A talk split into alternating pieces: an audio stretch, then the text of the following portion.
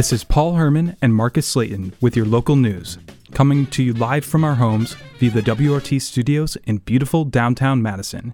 Here are tonight's headlines. After sparks flew between him and Wisconsin legislators yesterday, former Wisconsin Supreme Court Justice Michael Gableman is demanding two Wisconsin mayors answer questions for him or be jailed.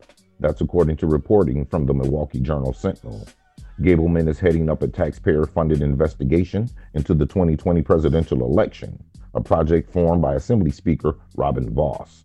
Gableman says Green Bay Mayor Eric Genrich and locally Madison Mayor Satya Rhodes Conway defied his request to meet with him in November, but the two say they were not required to meet with him at that time. Rhodes Conway wrote in a statement shortly before broadcast that valid legislative subpoenas can only compel testimony before a legislative committee and that details of that subpoena would need to be worked out within with the city attorney. Writes Rhodes Conway, quote, Attorney Gableman apparently missed the October headlines saying that I was proud of and willing to testify publicly about Madison's handling of the 2020 election. We here in Madison remain ready to share the details of how we ran a safe and fair election during a global pandemic before the legislative committee where taxpayers can see how their money is being spent. Unquote. Out of lots of elections related news from yesterday, here's one we missed. Republican State Representative Amy Loudenbeck has announced a run to become Wisconsin's Secretary of State, saying that the saying that the position would allow her to put a check on the state's elections administration agency, reports the Associated Press. In Wisconsin, the Secretary of State, a position that has been held by Democrat Doug LaFollette for almost four decades, does not administer elections. That power lies with the Wisconsin Elections Commission, a bipartisan agency. But Loudenbeck says the Secretary of State should have some of those administrative duties over elections. She faces three other Republicans in the bid for the office. That election is in fall 2022, as with other state offices.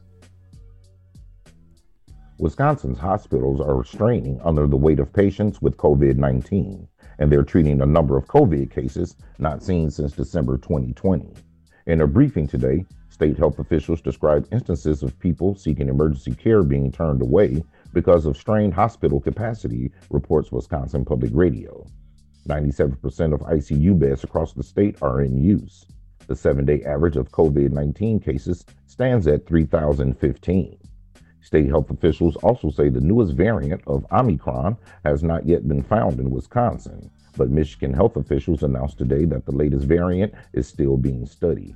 Earlier this week, the city of Milwaukee issued a mask advisory citing the rate of spread of concerns about the new variant. But that advisory is just that an advisory and not a mandate. Here in Dane County, a mask mandate is still in effect through the new year. Speaking of that mask mandate in Dane County, a proposal to rescind our local mask mandate until public comment is gathered failed last night before a City of Madison and Dane County Joint Public Health Committee, reports the Capital Times.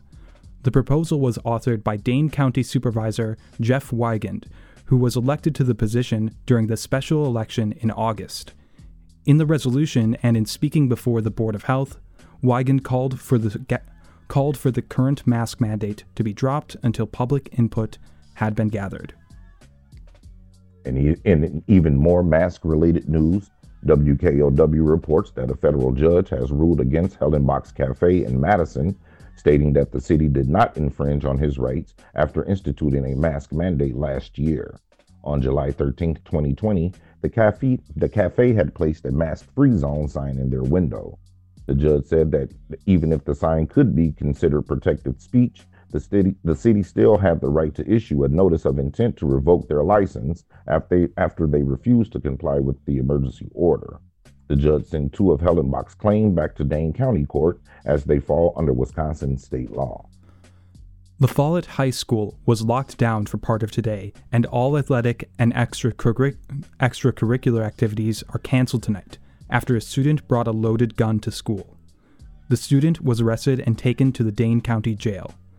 Madison Police Chief Shon Barnes told the Wisconsin State Journal that extra police patrols are planned for La Follette High School for the rest of the week. Extra MPD patrols are also planned for East High School, after that school had also experienced fights and other turbulence this fall semester. And now, on to today's top stories. Yesterday was a packed day at the state capitol. Flying slightly under the radar, though, was a series of proposals related to custody and parental rights issues. One in particular could impact incarcerated parents. WORT producer Nate Wiggiehout has the story. A crowd of people gathered into a Capitol hearing room yesterday to comment on a slate of bills being considered by an Assembly Committee on Family Law. Those bills would change a number of grounds within the juvenile courts. Most prominent, though, is a Republican led bill that could strip parental rights from incarcerated people. The bill would create new grounds under which juvenile court may determine if a parent is unfit to parent their child. And as part of making that decision, juvenile courts could consider a parent's history of repeated incarceration. Both activists and community members proffered testimony before the committee. They said that the bill could hurt both parents who are incarcerated as well as their children. Marianne Olison was one of those community members. I was convicted, seven counts of omissions, misrepresentations, and stocks and securities. Class G felonies maximum prison sentence one year. I was sentenced consecutive, seven years. I would lose my daughters, my three beautiful adult daughters, one of which is now a surgeon, two are business executives, who I raised. I am not the sum of my crime. Ramaya Whiteside is an organizer with Expo, or ex incarcerated people for organizing. That's a group dedicated to dismantling mass incarceration and excessive supervision. Whiteside says that the group is wholly against the bill and that it will only bring more suffering. When you remove uh, that uh, uh, parental uh, child connection, I mean, you're doing a disservice not only to the parent, but you're doing a disservice, you know, to the child. That's one of our innate sacred bonds uh, that we have, you know, from parents to children. So when you disrupt that, you're going to further perpetuate what leads to more incarcerations, what leads to more dysfunctions in the community, what leads to breaking up, you know, more families. And all of these different ingredients are the staple ingredients which lead oftentimes to putting people in a uh, worse off position. Not saying it forces anybody to do anything, but it puts you in a worse off position uh, to make poor choices in your life. So this bill further perpetuates broken homes. The bill could also be in conflict with existing precedent. In 2006, the Wisconsin Supreme Court ruled that a juvenile court cannot terminate parental rights based on a parent's history or of current incarceration status. In that case, the state Supreme Court said that it was a violation of due process. Abby Barlev Wiley is Legislative and Compliance Director for Legal Action of Wisconsin. And so this bill very clearly contradicts the Supreme, the Wisconsin Supreme Court. Now, we don't have any insight into whether this is the intention of the legislature um, or whether it's an oversight. I have no idea. We can't speculate as to why they're why they're doing this. Um, but there is this fairly clear precedent in Wisconsin law. Bob Held is Family Law Priority Coordinator for Legal Action Wisconsin. He says the bill would disproportionately affect those most vulnerable. It would have an outsized impact on our clients who are often all our clients are people who are low income and it would have an outsized impact on people of color black people and native americans the current statistics indicate um, from the Department of Health Services indicate that um, there are already a disproportionate amount of Black and Native American children in foster care in Wisconsin. Um, this has been a national trend, and because more African American and Native American parents are in the um, criminal justice system due to the mass incarceration of Black, Indigenous people of color in the United States and especially in Wisconsin. The bill is authored by seven Republican lawmakers. Those are Representatives Barbara Dittrich of Oconomowoc, William Penterman of Columbus, Rick Gundrum of Slinger, Jeffrey Mursau of Crivitz, Ron Tusler of Harrison, Patrick Snyder of Schofield, and Jeremy Thiesfeldt of Fond du Lac. All representatives are Republican. A total of eight organizations, including ACLU of Wisconsin, Ho Chunk Nation, and the Wisconsin Council of Churches, have registered against the bill. The bill still faces passage by the Assembly Committee. If it passes there, it would head for approval to the entire state assembly. A similar bill in the state Senate is also in committee. Reporting for WORT News, I'm Nate Wuggyhout.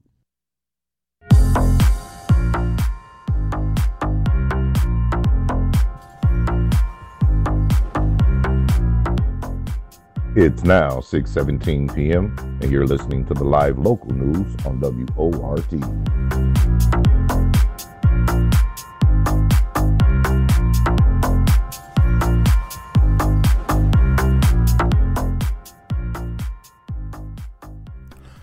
Pre pandemic, it used to be that we would feature a journalist from Isthmus newspaper every week on Thursdays.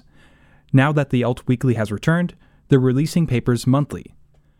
WORT producer Nate Wedgehout sat down with Dylan Brogan, who wrote this month's cover story, which came out today. The story is titled Murder for Hire on the Dark Web.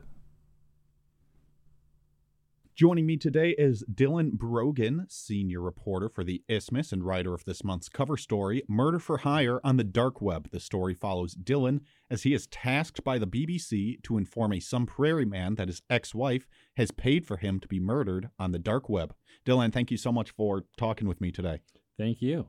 So, starting off, this is a behemoth of a tale that has a lot of moving parts, but briefly, can you summarize how you found yourself knocking on Travis Harper's door to tell him that someone was going to murder him? Yes, I was contacted by uh, by journalists uh, working on this podcast.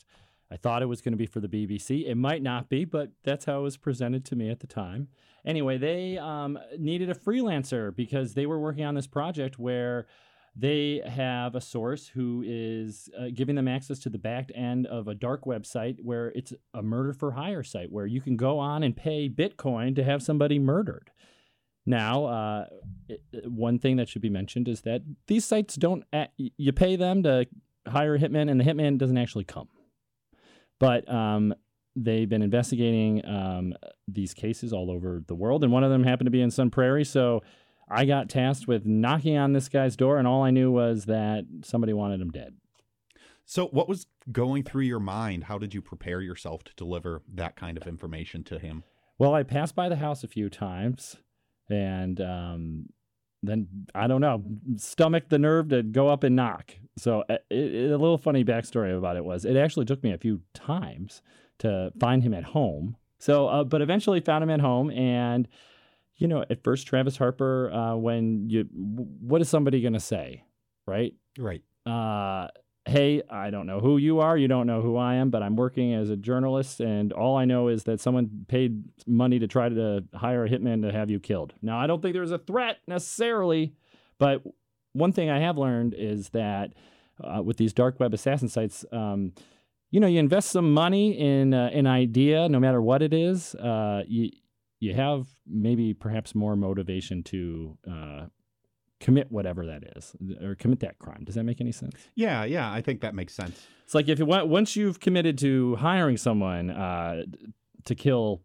somebody, it it does it follows that uh, perhaps you're willing to take other steps besides that. So how how long did it take for Travis to trust you? I know you mentioned in the article there that you he shut the door on your face the first time. Yep. At first, he said uh, he was very deeply suspicious of me. I later learned that he thought maybe I was the. It, what was crazy is like what he thought. It didn't even really shock him that someone wanted him dead. He kind of knew, and that, so I guess we should get to that point that he has been involved in such a crazy story that all this didn't seem as crazy as perhaps if somebody told this to you or I. Um, so but at first he didn't know what to think of me. Uh, thought maybe I was the assassin. Uh, so he shut the door on me. But then he got a call from uh, someone with a British accent, and and I headed back over there uh, about six hours later, and he decided to at least hear us out. So in the article, you do mention that uh, the Sun Prairie police came by and were convinced that you were trying to scam Travis. Why did they think that you were trying to scam him, and what was your reaction? Well, I just learned that from Travis because I was there when he first contacted the police, uh, and you know we went through this whole kind of sordid tale. Um, and and I really encourage everyone to read the full story because it is a little complicated. But Sun Prairie Police, uh, you know, they basically told him that you know if you we, don't really believe this, we think he's scamming you. So I don't know what else to say about that. But uh, the next day, the FBI was involved and they took it very seriously. Yeah. How did? How, do you know how the FBI ended up getting involved in that? Yeah. The um, Travis's girlfriend and Travis Harper's the individual who was targeted. Uh, his girlfriend called the FBI the next morning because she didn't trust the Sun Prairie Police to properly investigate this. And then the Sun Prairie Police got a call from the FBI and they started taking it seriously too. All right. So yeah, it turns out yeah. So just calling the FBI. Yeah, and and uh, and now we get into a little bit of the the kind of the tragic circumstance about it. Well, this was the person uh, who Travis suspected uh, that was his ex-wife who he had been going through a very ugly custody battle with. And she basically confessed and, and was arrested about a few weeks later after the FBI um, confronted her about it. And what I learned after that is also like kind of a tragic story about just the family court system and how it can be exploited by individuals. Um, and, you know, people like police officers and teachers and court officials who, you know, there was kids involved in this custody battle. Um, but uh, Travis's uh, ex-wife, Kelly Harper, I mean, she had accused him of abusing her and the kids like constantly in the last five years, and it was escalating, escalating, escalating. And you know that's very concerning when you hear that, though, right? Who do you believe? Well, no one could have been investigated more than this guy. I mean, uh, he went through dozens of um, interviews and interviews with the kids and safe harbor interviews and court document and everything. And it turns out that none of these, you know, uh, abuse allegations were ever substantiated. In fact, finally, uh, after four or five years of these false allegations, a judge told uh, Kelly Harper that if you continue to do this to your ex and keep making these false allegations, I'm going to take the kids away from you. And Travis never wanted that. Um, but that's how bad it was. He had installed security cameras in his house so he could play back the tape to show he didn't abuse his kids, uh, which is an extreme measure. But he was, you know, made a, to be a villain all over Sun Prairie, all over his kids' schools. Uh, she was trying to ruin his reputation. And finally, uh, the court system um, told her to knock it off. This is parental alienation. You can't do it. And then it was a few months later that she went onto the dark web to try to hire someone to kill her husband or ex husband. The story did come out uh, in the Isthmus this morning. Yes. Uh, and I read through it almost immediately. And yes, it is. Uh, very, yeah. very well written and very interesting and, like you said, complicated tale there. Yes, and not the normal sort of news story that I'm used to doing, but I think it is an uh, an important one, uh, and kind of the thing that Isthmus is good at in terms of just uh, good storytelling and an interesting, crazy thing. And who knows? Uh, I'm just glad I didn't end up dead. And at one point, it looked like I could have been. Yes, I that I can definitely. That was a sketchy situation yeah. at certain points there for sure. How so? The BBC had learned about this murder for hire uh, and they learned that it was a scam. How did the BBC know that these murder for hire scam uh, plots were? Well, I don't really know much about the source that they were getting. Basically, what uh, the these producers of this upcoming podcast were getting was somebody would enter an order in for a hitman, mm-hmm. and out would pop out uh, like the victim's name and where they are, can be found, and evidence that a financial transaction had taken forth. So the BBC knew the whole time that these were not these murder for hire sites. If you're looking to hire an assassin, the dark web is not a place to do it. They're almost all scams. And I did a lot of research. I don't think there, there's no website where you can actually hire someone to go murder them. Mm-hmm. But uh, you know, this individual, Kelly Harper, uh, she got scammed out of a few th- thousand dollars worth of Bitcoin, and then she went and tried to hire use a different dark website to hire another assassin. So, uh, and this has been happening all over the world where people think that the motive is real, right? Mm-hmm. Uh, and uh, these people get caught up in what essentially is a scam because what are they going to do? Are they going to call the police and say, "Hey, I tried to hire a hitman, but they never delivered"? Doesn't really work like that. Right. So, in fact, you get six years in federal prison. There you go. So, I just have one last question for you here. How is Travis now? Have you been able to keep in contact with him at all? Yes, he's shaken up, and he had to leave uh, Sun Prairie community because um, it was just too much for his kids and his family to sort of be in the middle of this. It was already an ugly situation. Um, and you know, one thing they tell you as journalists is don't ever write about custody battles. They're complicated, and they are. Right. Um, rarely do, but this one is a little bit different in the fact that uh, one of the parties um, tried to have the other one, the other one killed, right? Right. And so I think that, um, but remember, there's a lot of innocent people who I think were, you know, believed this woman's accusations against the, her ex husband and he really was abusive and he was painted as a villain and uh, you know, I did a lot of research to make sure that none of these allegations were ever held up, and they didn't. And I mean, it's just crazy how someone could exploit the court system. I mean, it was hundreds of thousands of dollars in investigations mm-hmm. that that were none of them were ever proven um, to be true at all. And and, and in fact, we um, there's finally, uh, you know, a Dane County judge put a stop to it. And after exploiting the system for this long, that's when Kelly Harper turned to the dark web to try to deal with her ex-husband problem. I've been talking with Dylan Brogan, senior reporter for the Isthmus and the writer of this month's cover story, Murder for Hire on the Dark Web, which you can read in the latest issue of Isthmus as well as online at isthmus.com. Dylan, thank you so much for talking with me on this today. Oh, thank you. And you're listening to Handcrafted Local News here on WORT. Please stay with us. We've got lots more stories coming up we look at chronic wasting disease. New Domains goes on a feline photography adventure. And Radio Chipstone harkens back to a historic Christmas tree. But first, we'll take a quick break, check in on some world headlines, and we'll be right back.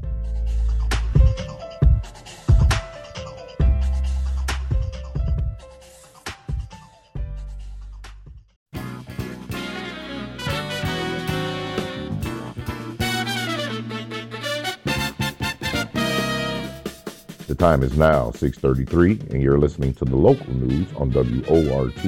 I'm your host Marcus Slayton here with my co-host Paul Herman. Thanks for joining us.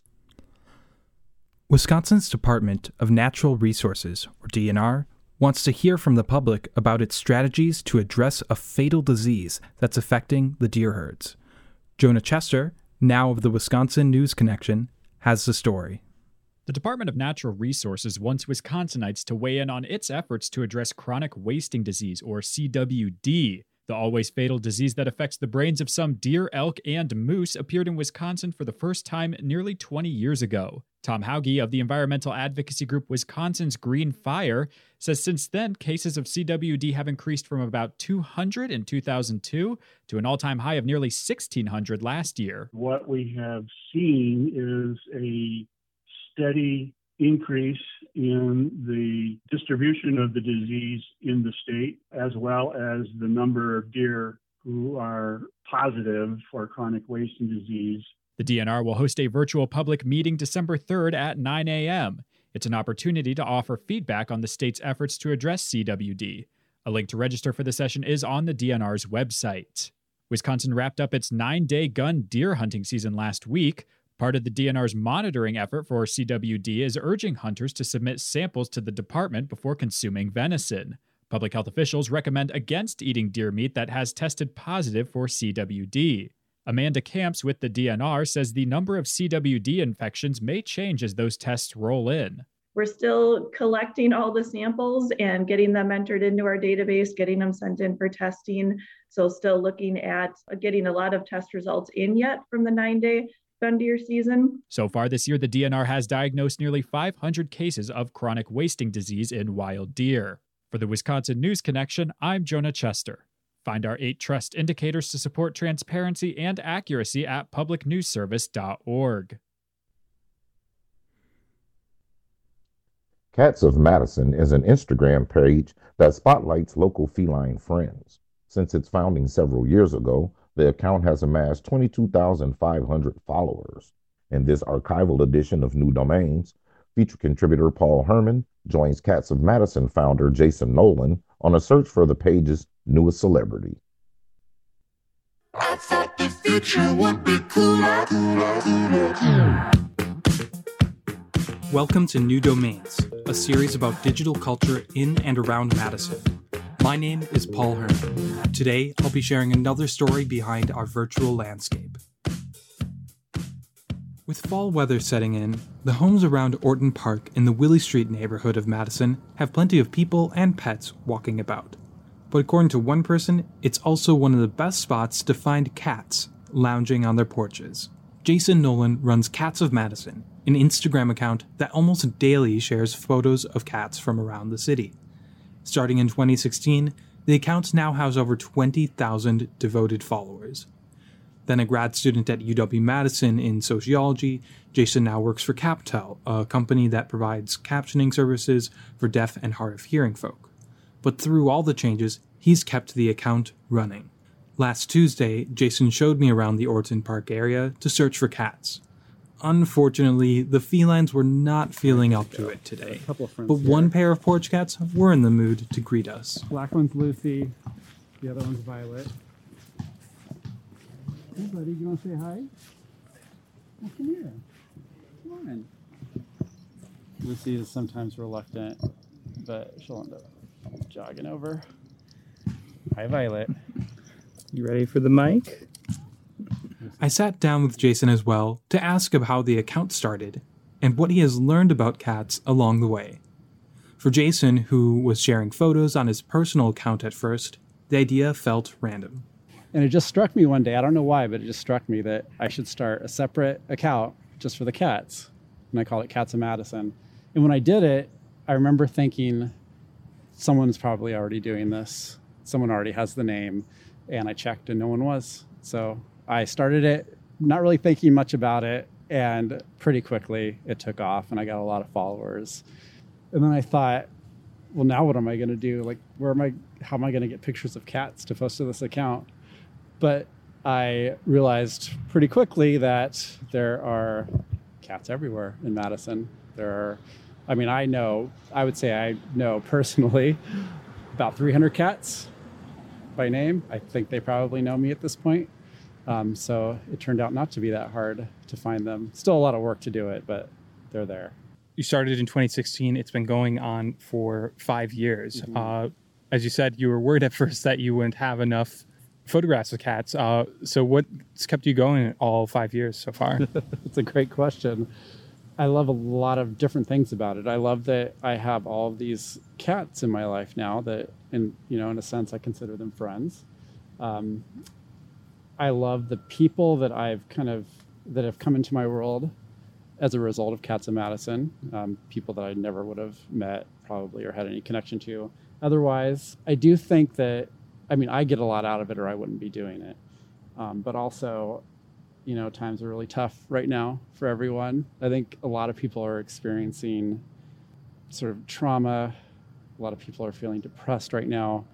And I think, I hope that the posts that I'm putting up um, on Cats of Madison is one of the few things that we still have that's kind of like pure and happy and um, that can bring people some enjoyment in such a challenging, horrible time. yeah, I would say like cats are kind of like the mascot of the internet, and Yes. with the internet these days, there's so so many stories of just how toxic it can be. So having a page that kind of goes back to that's roots of like the cats that you could see on the internet, I think definitely can bring people joy. Yeah, I hope so. And I mean, I've gotten feedback to indicate that as well. Um, and I think, you know, Cats of Madison specifically, as you said, cats are kind of the mascot of the internet. Cats are kind of like cat photographs are kind of a dime a dozen on the internet.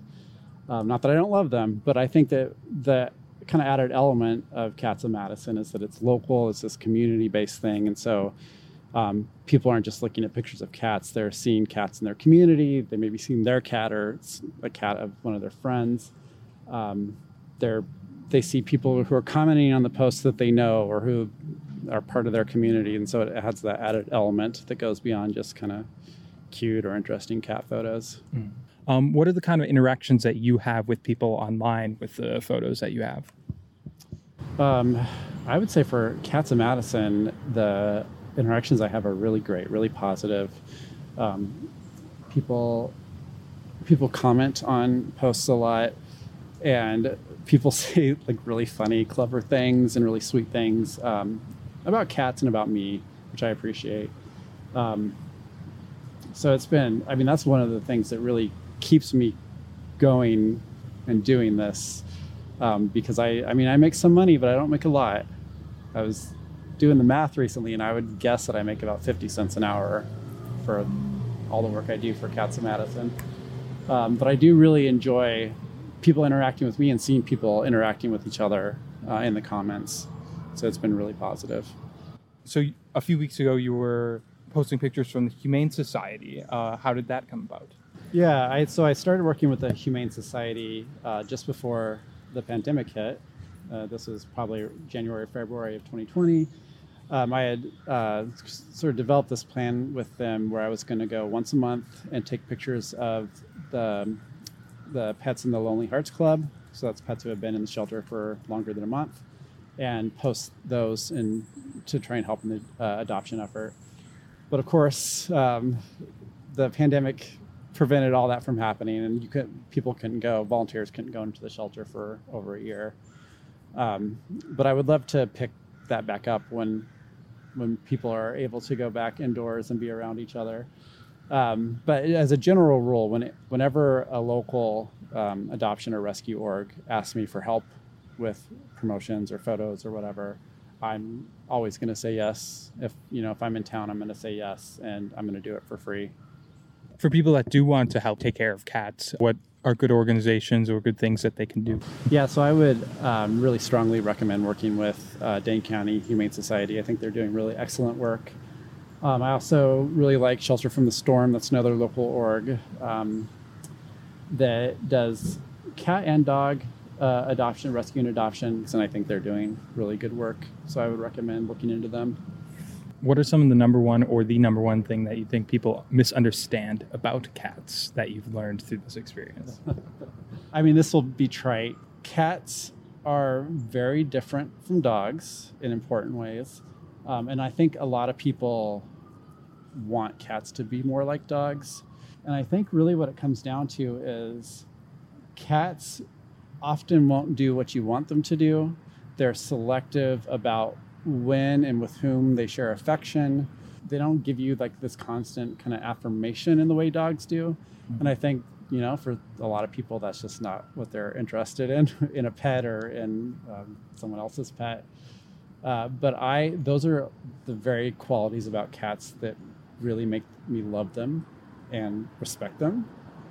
And it, it may be silly to say, but if you're regular regularly around cats and sort of adjusting your behaviors to their kind of fickleness or their um, really kind of setting of and communicating of boundaries, you are maybe adopting habits in yourself and characteristics in yourself that make you more respectful of people and their communication of boundaries and and um, everyone's need for consent in a variety of ways. I don't have any evidence of this, but I really suspect that having kids be around cats, um, at, at, you know, at a young age, and probably dogs as well, and teaching them um, to respect the boundaries and read the kind of things that uh, animals are communicating to them, is likely going to make them to lead to them growing up to be the kinds of people who will show that kind of same care and respect for other people. Last Tuesday, I certainly learned that cats won't always do as you expect. But in the end, I was able to make a couple new feline friends, even if they were shy to the microphone. Let's hear that meow. Do you have anything to say? This is your time to shine. I love these two. Thank you for listening to New Domains. Reporting for WORT News, I'm Paul Herman.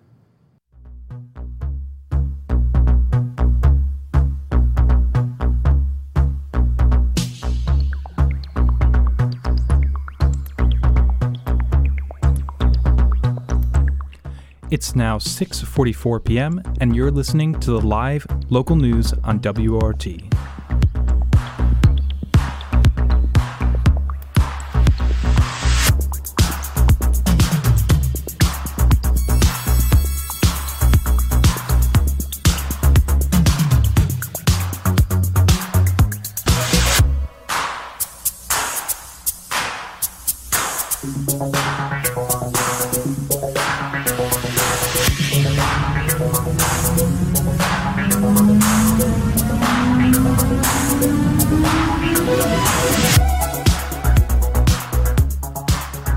First time in two years, the Wisconsin History Museum on Carroll Street will brighten up the holiday with an exhibit featuring the space trees of the 1960s, also known as evergleams.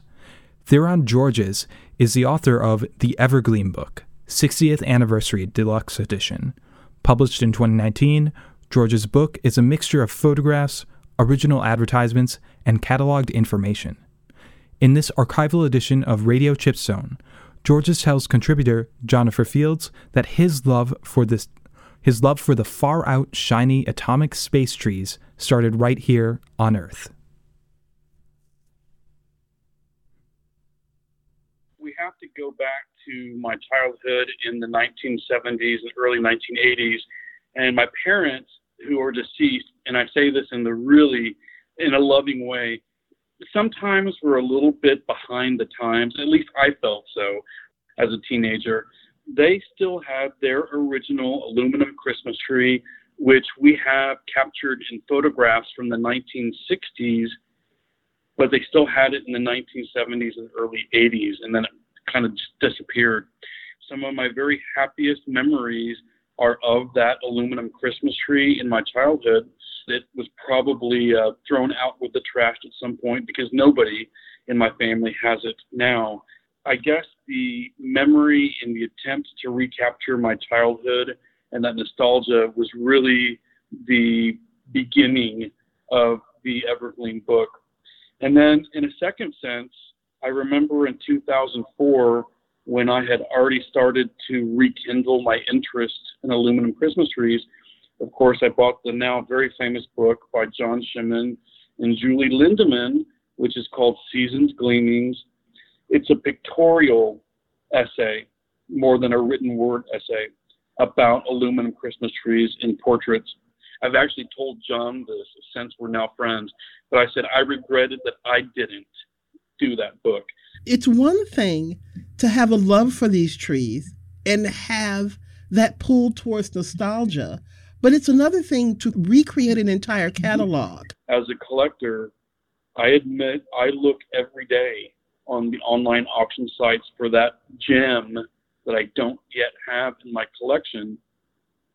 But in so doing, it amazes me how frequently I come across an advertisement or a listing for an aluminum Christmas tree, which is to no fault of the seller, really in error, just completely in error, a complete misrepresentation of what the person is actually selling.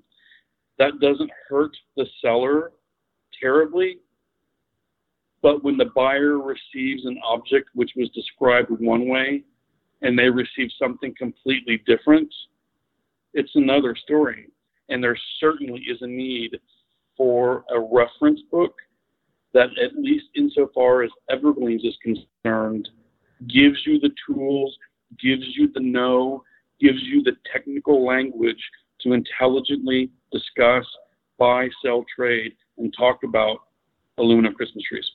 Theron, it's interesting you say that because I had to decide who I was as as somebody who wanted the tree. Am I someone who wanted an actual evergleam in my home, or am I someone who just wants uh, aluminum tree that may or may not be an original, maybe Frankenstein together from a number of parts, could be a retro recreation from some shop somewhere. So I guess in my mind, it's the condition of the mm-hmm. collector. Are you have to decide if you're a collector who wants an authentic tree or if you're a collector who just wants something gleaming and shining in their house?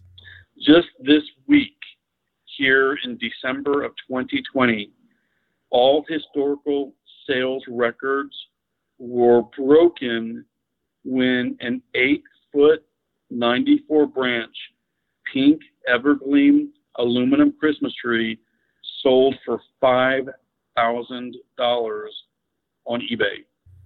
You can't see me, but my, my chin is on the floor because I'm not even going to lie right now, Theron. If I was going to get one, I want a pink one. I want that pink Sure, tree. sure.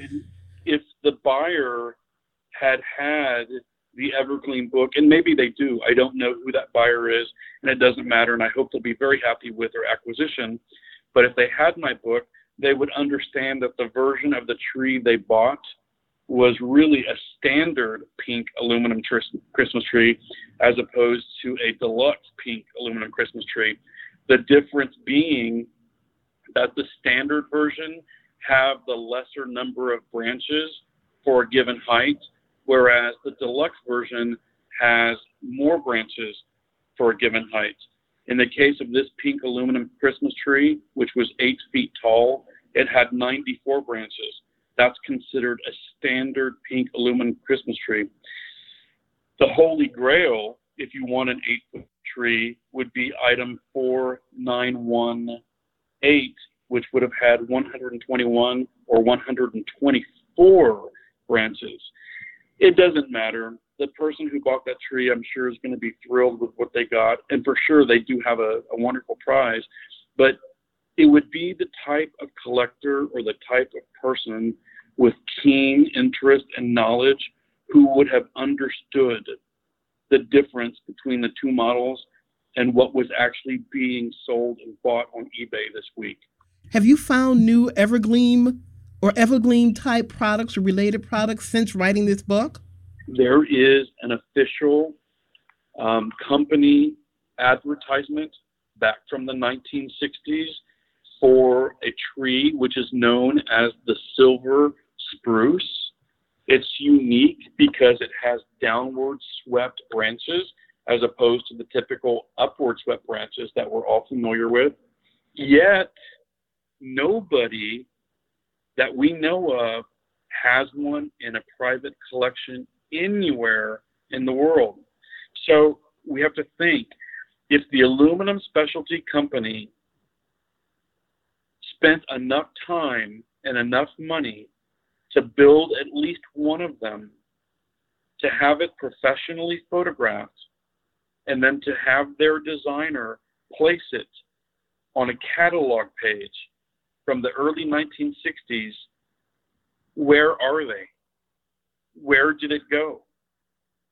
Was it a project that got scrapped for one reason or another? Or is one waiting to be discovered in a basement or forgotten attic somewhere in the upper Midwest, maybe even close to home in Manitowoc, Wisconsin. But the possibility that one is waiting to be discovered makes the collecting so interesting and, it just keeps me involved and engaged year round, hoping that we find the the elusive and the mysterious silver spruce. It's such I don't know, it's such a, a nod to a time period where we, you know, stupidly thought we knew everything, but we were exploring space and we were, you know, it was a time of social unrest, of political unrest, but you had this sort of gleaming beacon that came out of it and came out of it from Manitowoc, Wisconsin, of all places. I would not mm-hmm. think of, especially now, I would not think of Wisconsin as a beacon for hope in the 60s. As we speak, I'm looking at photographs from my personal collection. On the one hand, I'm looking at a pair of lovely African American ladies, um, probably in their late teens, early 20s. I purchased this photograph from a family in Detroit. They have an aluminum Christmas tree, but in addition to the aluminum Christmas tree, I'm looking at their clothes I'm looking at their jewelry. I'm looking at their hair. I'm looking at their furniture, their plants. I'm looking at their drapes. I go to the next photograph, and these are all um, young men from Fort Worth. Um, there's there's nothing terribly eccentric about them. They're they're from middle class, largely white families. Um, they've received a gun for Christmas. They have an aluminum Christmas tree in the back. One of them has probably a blazer from some highfalutin private school somewhere. And then I go to the next photograph and I see a child who's probably seven, eight years old. Of course, he has the very finest aluminum Christmas tree in the background with a halo board and a diorama. And he's got Stieber orb lights, but he's just received an accordion on Christmas morning, which he has strapped on and he's playing it for his mother and father, presumably, this would never occur in Texas. But what ties all of these things together, obviously, is the aluminum Christmas tree.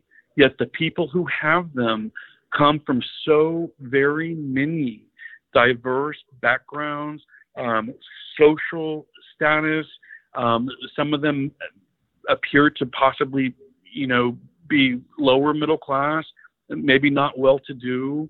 Um, others uh, appear to be from very affluent families. But it fascinates me how the aluminum Christmas tree transcends all of those things during the Christmas time in the early 1960s. It's absolutely fascinating. For WORT, I'm Jennifer Fields.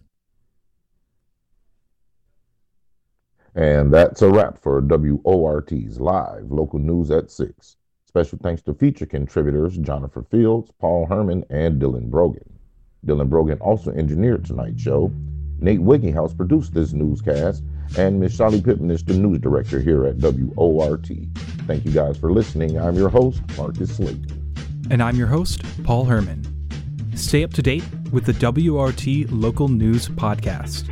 Subscribe on iTunes Podcasts, Spotify, and wherever else you get your podcasts. Up next is the Perpetual Notion Machine. Good night.